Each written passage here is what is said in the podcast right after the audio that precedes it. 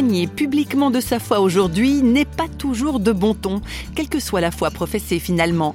Mais réflexion faite, si cet acte expose la personne qui témoigne à de l'indifférence ou de l'hostilité, il peut tout aussi bien rencontrer une ouverture d'esprit bienveillante.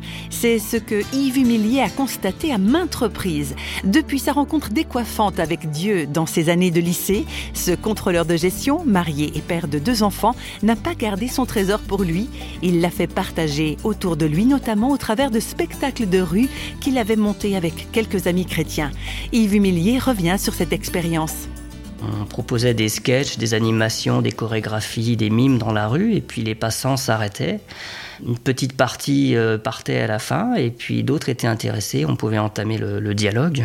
Ils ont découvert un peu le spectacle au hasard de leur balade, mais ils ont été interpellés par ce qu'ils ont vu et par ce qu'ils ont entendu. Cela les, les rejoignait au plus profond d'eux-mêmes, ou les dérangeait.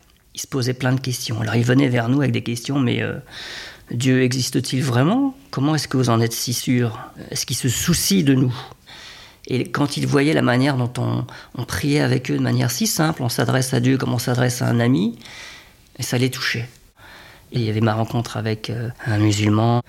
Ce musulman avait vraiment un cœur ouvert et il s'interrogeait au fond de lui. Je pense qu'il avait cheminé. Les gens qui, qui sont arrivés sur ces spectacles avaient déjà cheminé. C'est pas par hasard qu'ils étaient là. Il m'a parlé de ses projets. Je lui ai parlé de ma vie. Comment est-ce que je m'étais tourné vers Dieu ? Et j'ai essayé de montrer le, le plus de compassion et d'amour de Dieu, parce que c'est la nature du Dieu auquel nous, euh, les chrétiens, on croit. Et je lui ai proposé de prier à la fin. Et il y a eu cette prière. Je suis encore ému parce que c'était, c'était, c'était, c'était vraiment un moment, euh, je dirais presque magique. C'était un moment vraiment puissant.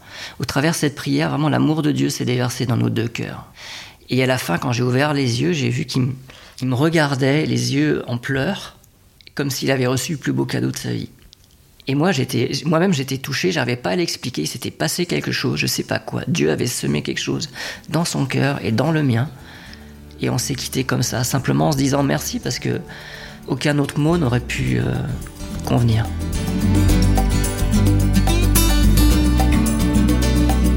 Voilà une rencontre et une prière un peu improbables dans la rue.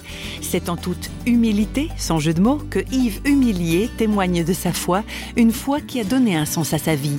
Ce que j'ai pu découvrir, entre autres, c'est que Dieu euh, n'est pas avant tout un être qui se comprend, mais un être qui se connaît.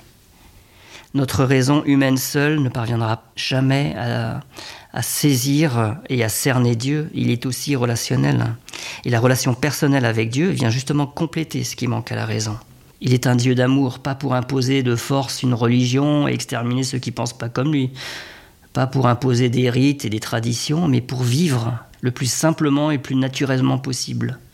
Pas pour nous centrer sur nous-mêmes, mais pour témoigner véritablement de l'écoute, de la compassion, Euh, de la prévenance à l'égard de notre prochain. On a été créé par amour et pour l'amour. Et alors l'origine de la vie prend tout son sens. Oui, trouver un sens à la vie, une question existentielle que l'humain ne finira jamais de se poser et à laquelle il aura grandement raison de chercher la réponse.